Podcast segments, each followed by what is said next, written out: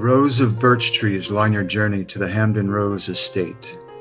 Your driver smoothly and almost disarmingly drives up the road to the legendary property. You wonder at the angel statue in front, noticing its overarching size and graceful beauty. Once out of the car, you wander towards the angelic figure, not heeding an internal warning to avoid touching it. As you feel the torso, it seems to alter color. The bruisish blue that greeted you appears to gradually meld into a scorched green, especially along the face. You stand back and stare at its posture. One wing dips, the other lifts. One arm reaches for an embrace, the other arm, with its hand of missing fingers, is a gesture of threat. You turn towards the house museum, which looks not only haunted but shocked. Entering the celebrated writer's home in an almost careless way, you remark to yourself that you'll depart the place more respectfully later on. It turns out there is no later on.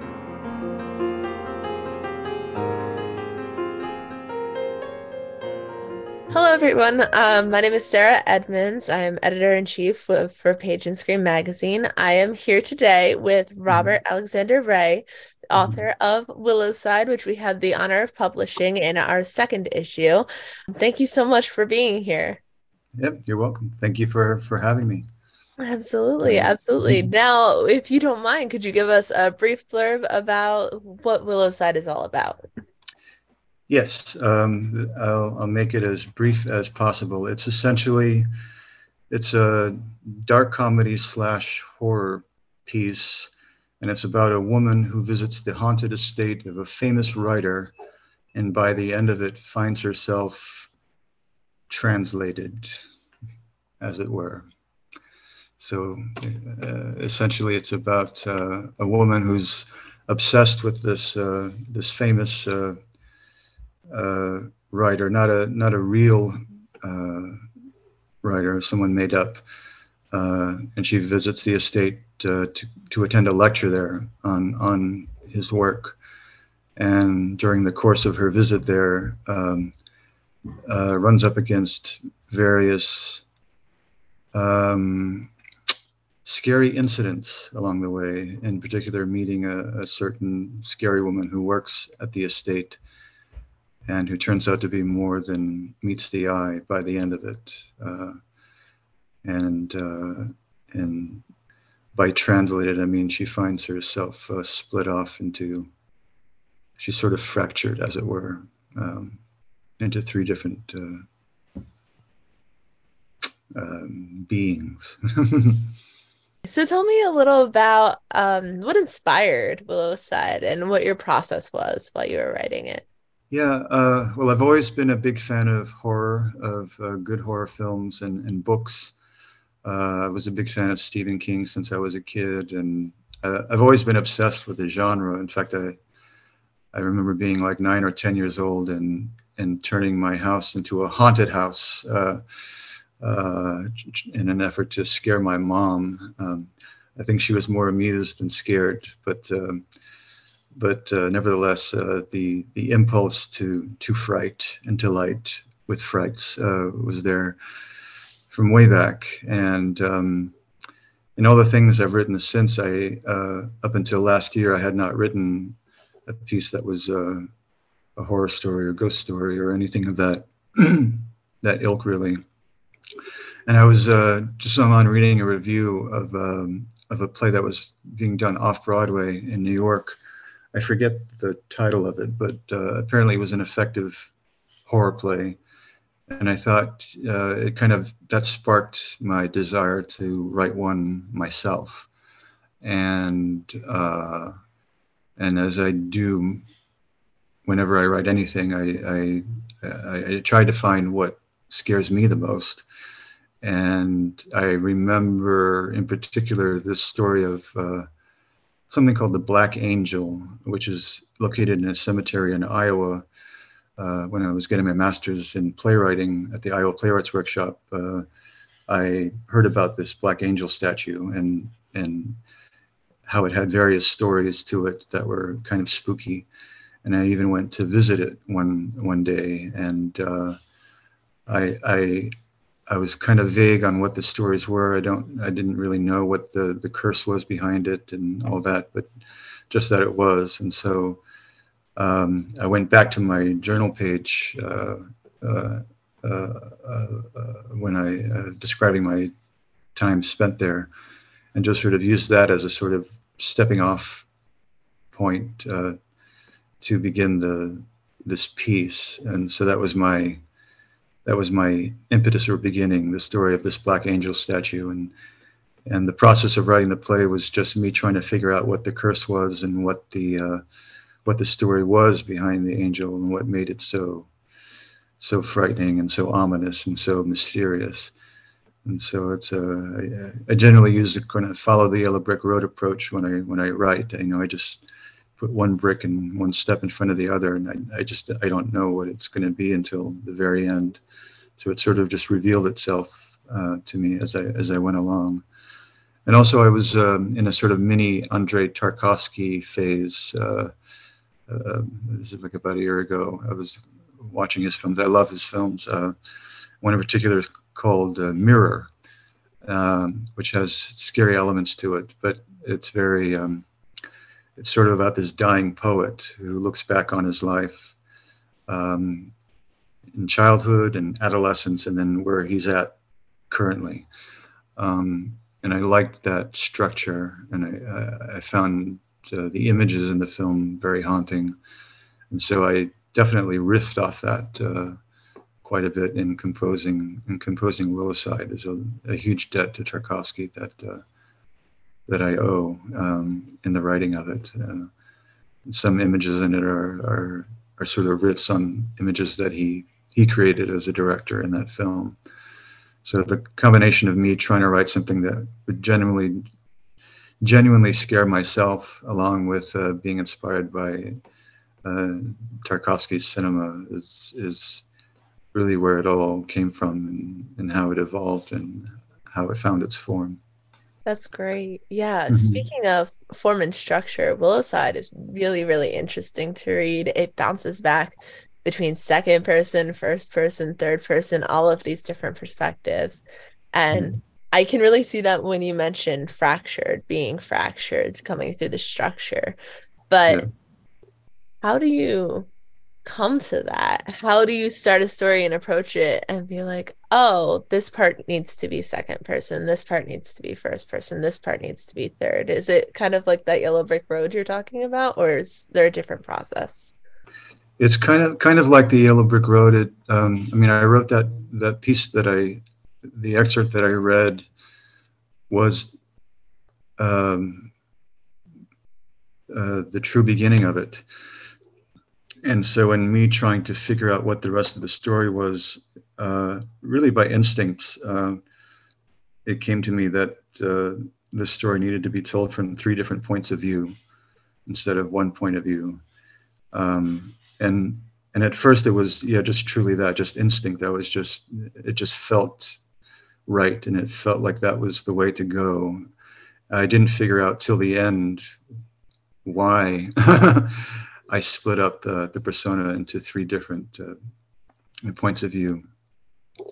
But it um, um, um, it all made sense to me, you know, uh, by the end. But as I was going, I, I, wasn't quite sure where I was going with it. I, I just knew that instinctually this was the way to tell this particular story. Um, um, and uh, so I just I, I followed it. I just followed my gut, my instinct, and and hope that it would work out for the best. I definitely think it did. It did for sure. Thank you.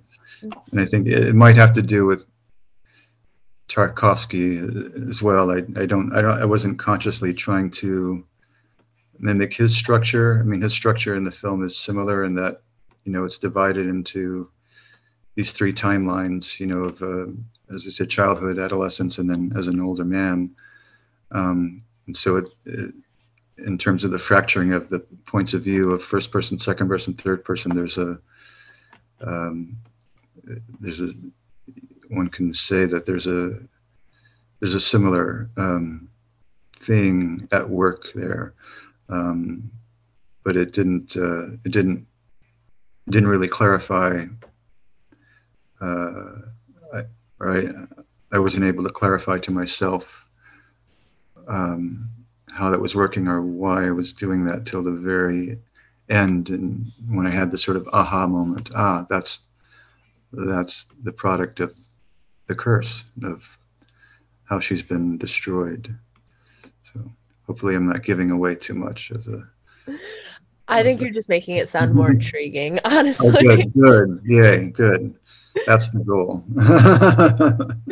Absolutely. So you you mentioned taking inspiration from films, and I always find it really fascinating when authors take inspiration from different medias. Like if you're writing a play and you take an inspiration from a poem or from a film, mm-hmm. it's the structure and the actual form of those things are so different. Yeah. But hearing you talk about this film and the perspectives in your work, there's obviously a correlation. Now, do you mm-hmm. have you being able to see that does it come from work in other medias does it come from a background of other medias or do you just love all love them all yes i love them all um, i've gotten much much much inspiration from you know books and music and and film of course and theater uh, poetry um, uh, i mean sometimes the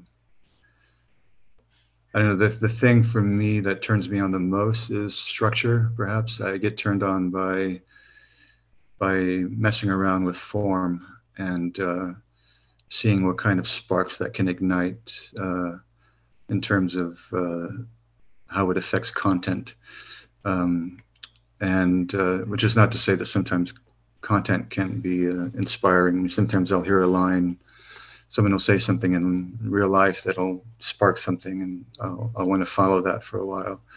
Uh, but mostly, I just I get turned on by um, the architecture of of works, of of how something is expressed, as well as what is being expressed. Um, but the vehicle used is what what always uh, catches my attention, and I like things that are just you know different that that that don't that are sort of new new dimensions, new spaces, new rooms to play in, as opposed to uh, the same old, same old, whatever that means. You know, uh, that always bores me. So I, I just like to explore unknown territory and and having and developing structures that I don't think exist anywhere else except in my own man in my own imagination is is what I like to do. You know, if I think David Bowie said, uh, uh, as an artist, you know, if you're if you're uh, he used the analogy of being submerged in water, and if your if your feet can't quite touch the bottom, um, that's when you're in great territory, or that's when you're in exciting territory. You know, when you're sort of out of your depth, because uh, that's where the magic happens. You know, when you're going beyond your conscious uh, um, conscious abilities and tapping into something bigger than yourself. You know, uh, which is where imagination comes into play. Uh, you, your imagination and unconscious or superconscious is a lot wiser than I think you're conscious. but but they both work in tandem. Um, it's hard to write unconsciously. I feel like that would make things easier. yeah. I mean, you can try, you can approach it. Kerouac came close, I guess, with his stream of consciousness, you know, just writing, writing, writing, writing. I think someone called it derisively, uh, his writing is typewriting, basically. Uh, um, but I love Kerouac. I think he's great. And uh, and uh, it just feels really alive. You know, you, you feel that that energy of just going forward, going forward, going forward, and not necessarily knowing where you're going to land, but you're just going. You know, and I find great artists, uh, all from all all mediums, whether it's painting or music, poetry. Uh, that's that's there's there's times in their lives when they're just going, you know, and and creating at a, a, a warp speed beyond uh, their own uh, I don't know if will is the right word, but they're in touch with something that's greater, uh, and it's and it's uh, it's fun when that when that happens. You know, when you're exploring the unknown, going into uncharted territory. That's uh, that's the best. Mm-hmm. Where no no man has gone before, as they say. I agree. It makes it so much more fun. yeah, yeah, yeah. Um, so tell me a little bit about how you got your start in writing. What what brought you here? I, uh, um, well, I've I've been writing since I was a kid. Since I was in first second grade, uh, I would write plays and skits and poetry, um, and uh, I would put on plays for my you know my my family uh, to perform and.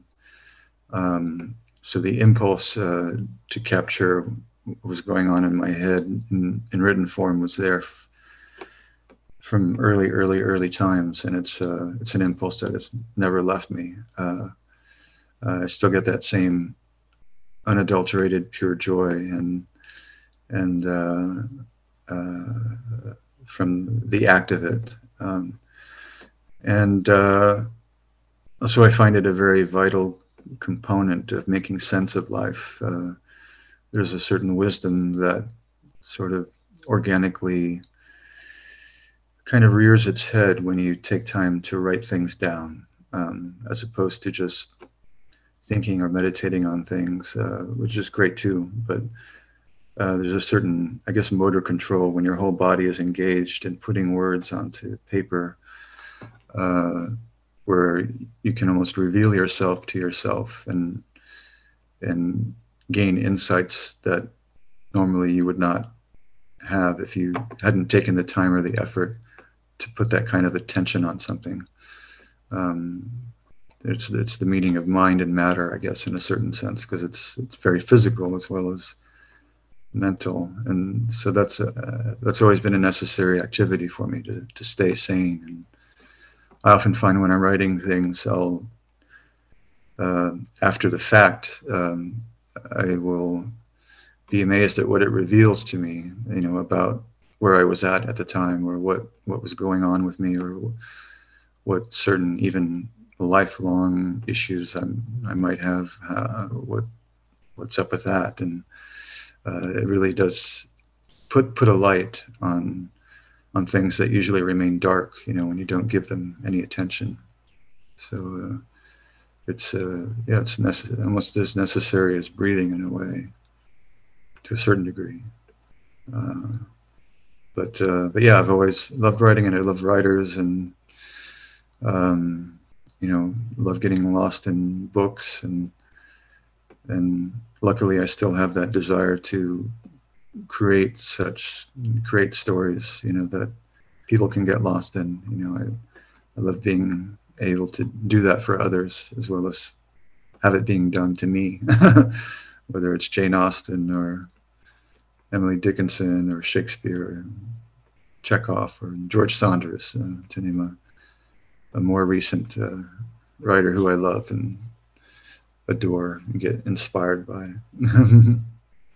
Speaking of still feeling inspired, inspired, mm-hmm. I know you have a play coming out. Yes, yes, yes. Speaking of which, uh, yes, it's a it's a one person show um, called Looking Glass Elegy, and it's essentially about a film location scout who's trying to make sense of existence. Um, and uh, uh, similar to Tarkovsky in a way kind of uh, there's there's four different storylines that that that the that the location scout his name is George hopscotches between um, um, uh, and it also involves music, live music. Uh, there's a jazz musician who will be on stage playing along, sort of having a conversation in a way with with the main speaker. Um, but it's just a non non-linear narrative of uh, of this person's recollections. And and mostly it's about him trying to confront and uproot the source of a very particular sadness that he carries with him and trying to let go of uh, um, death is a big part of it. At the still center of the play is uh, the figure of death which figures into all the storylines of of the piece um, but there's a big uh, uh and there's a lot about art the healing power of art so much is made of of that. You know, uh, uh, there's an actor that he meets, there's a painter that he meets, and there's a especially a dancer that he meets and comes to know and and love, uh, who uh, who he misses greatly, and which is one of the main reasons he goes. He tells this tale that he does. Um, uh, a lot of it's in tribute to this to this dancer who's no longer around. Yeah. Um, but yeah, so it's a uh, yeah, it's kind of experimental, and hopefully it works. Uh, we have our first rehearsal tonight. What is this? April 11th, and uh, and with the musician, and we open on May 18th, and we run for one weekend only at Live Arts Theater in Charlottesville, Virginia. Uh, it might be recorded. Hopefully, it will be uh, available to stream. Um, um, I hope. Um, but it's called Looking Glass Elegy, and if you just Google Looking Glass Elegy, you'll be able to find out if you can uh, stream it or not. Um, so, uh, so yeah, if you're in Virginia, come on by uh, May 18th, 19th, and the 20th. Sadly, I will be waiting for the stream, but hopefully okay. someone listening out there is from Virginia and will yeah. be go see it because that sounds amazing. I love yeah. again, you have this incorporation of all of these different mediums and nods to artist, musician, film. I love that. I love mm. the combination of all of that. It sounds so oh, cool. Uh, thank you. Thank you so much. Yeah. yeah. Hopefully it all works. There's a lot of elements that I'm juggling, you know, with the uh, the music, the acting, you know, the words, the lighting, the production elements, uh, the story itself, all of that, you know, hopefully it all comes together and creates like a nice, uh, moving, amazing experience for the audience.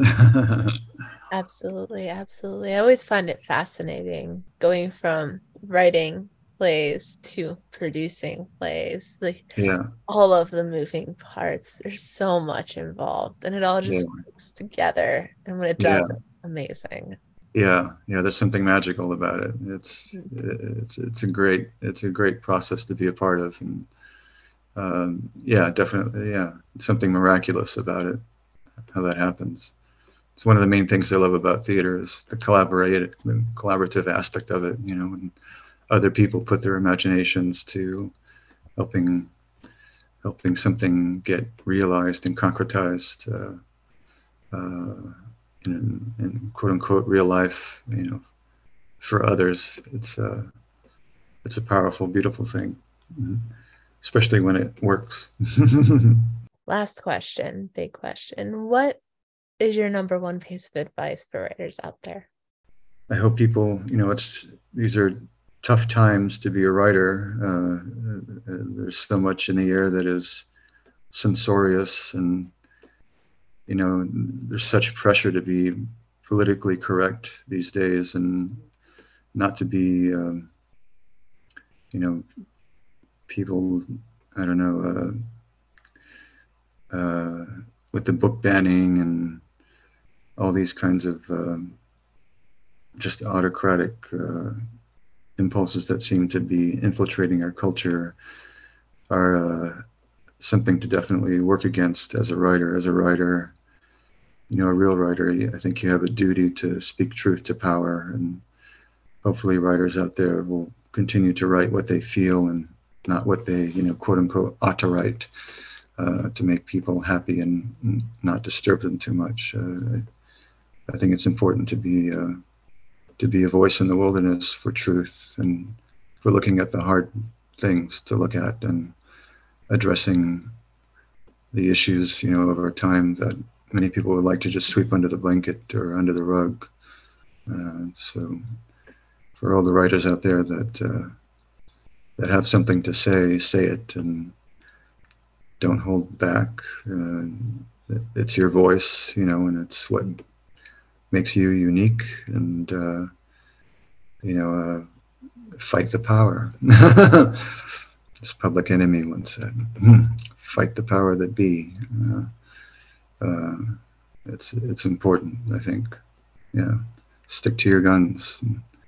Otherwise, the work is not alive, and that's the ultimate final test of any any work of art, no matter no matter the medium.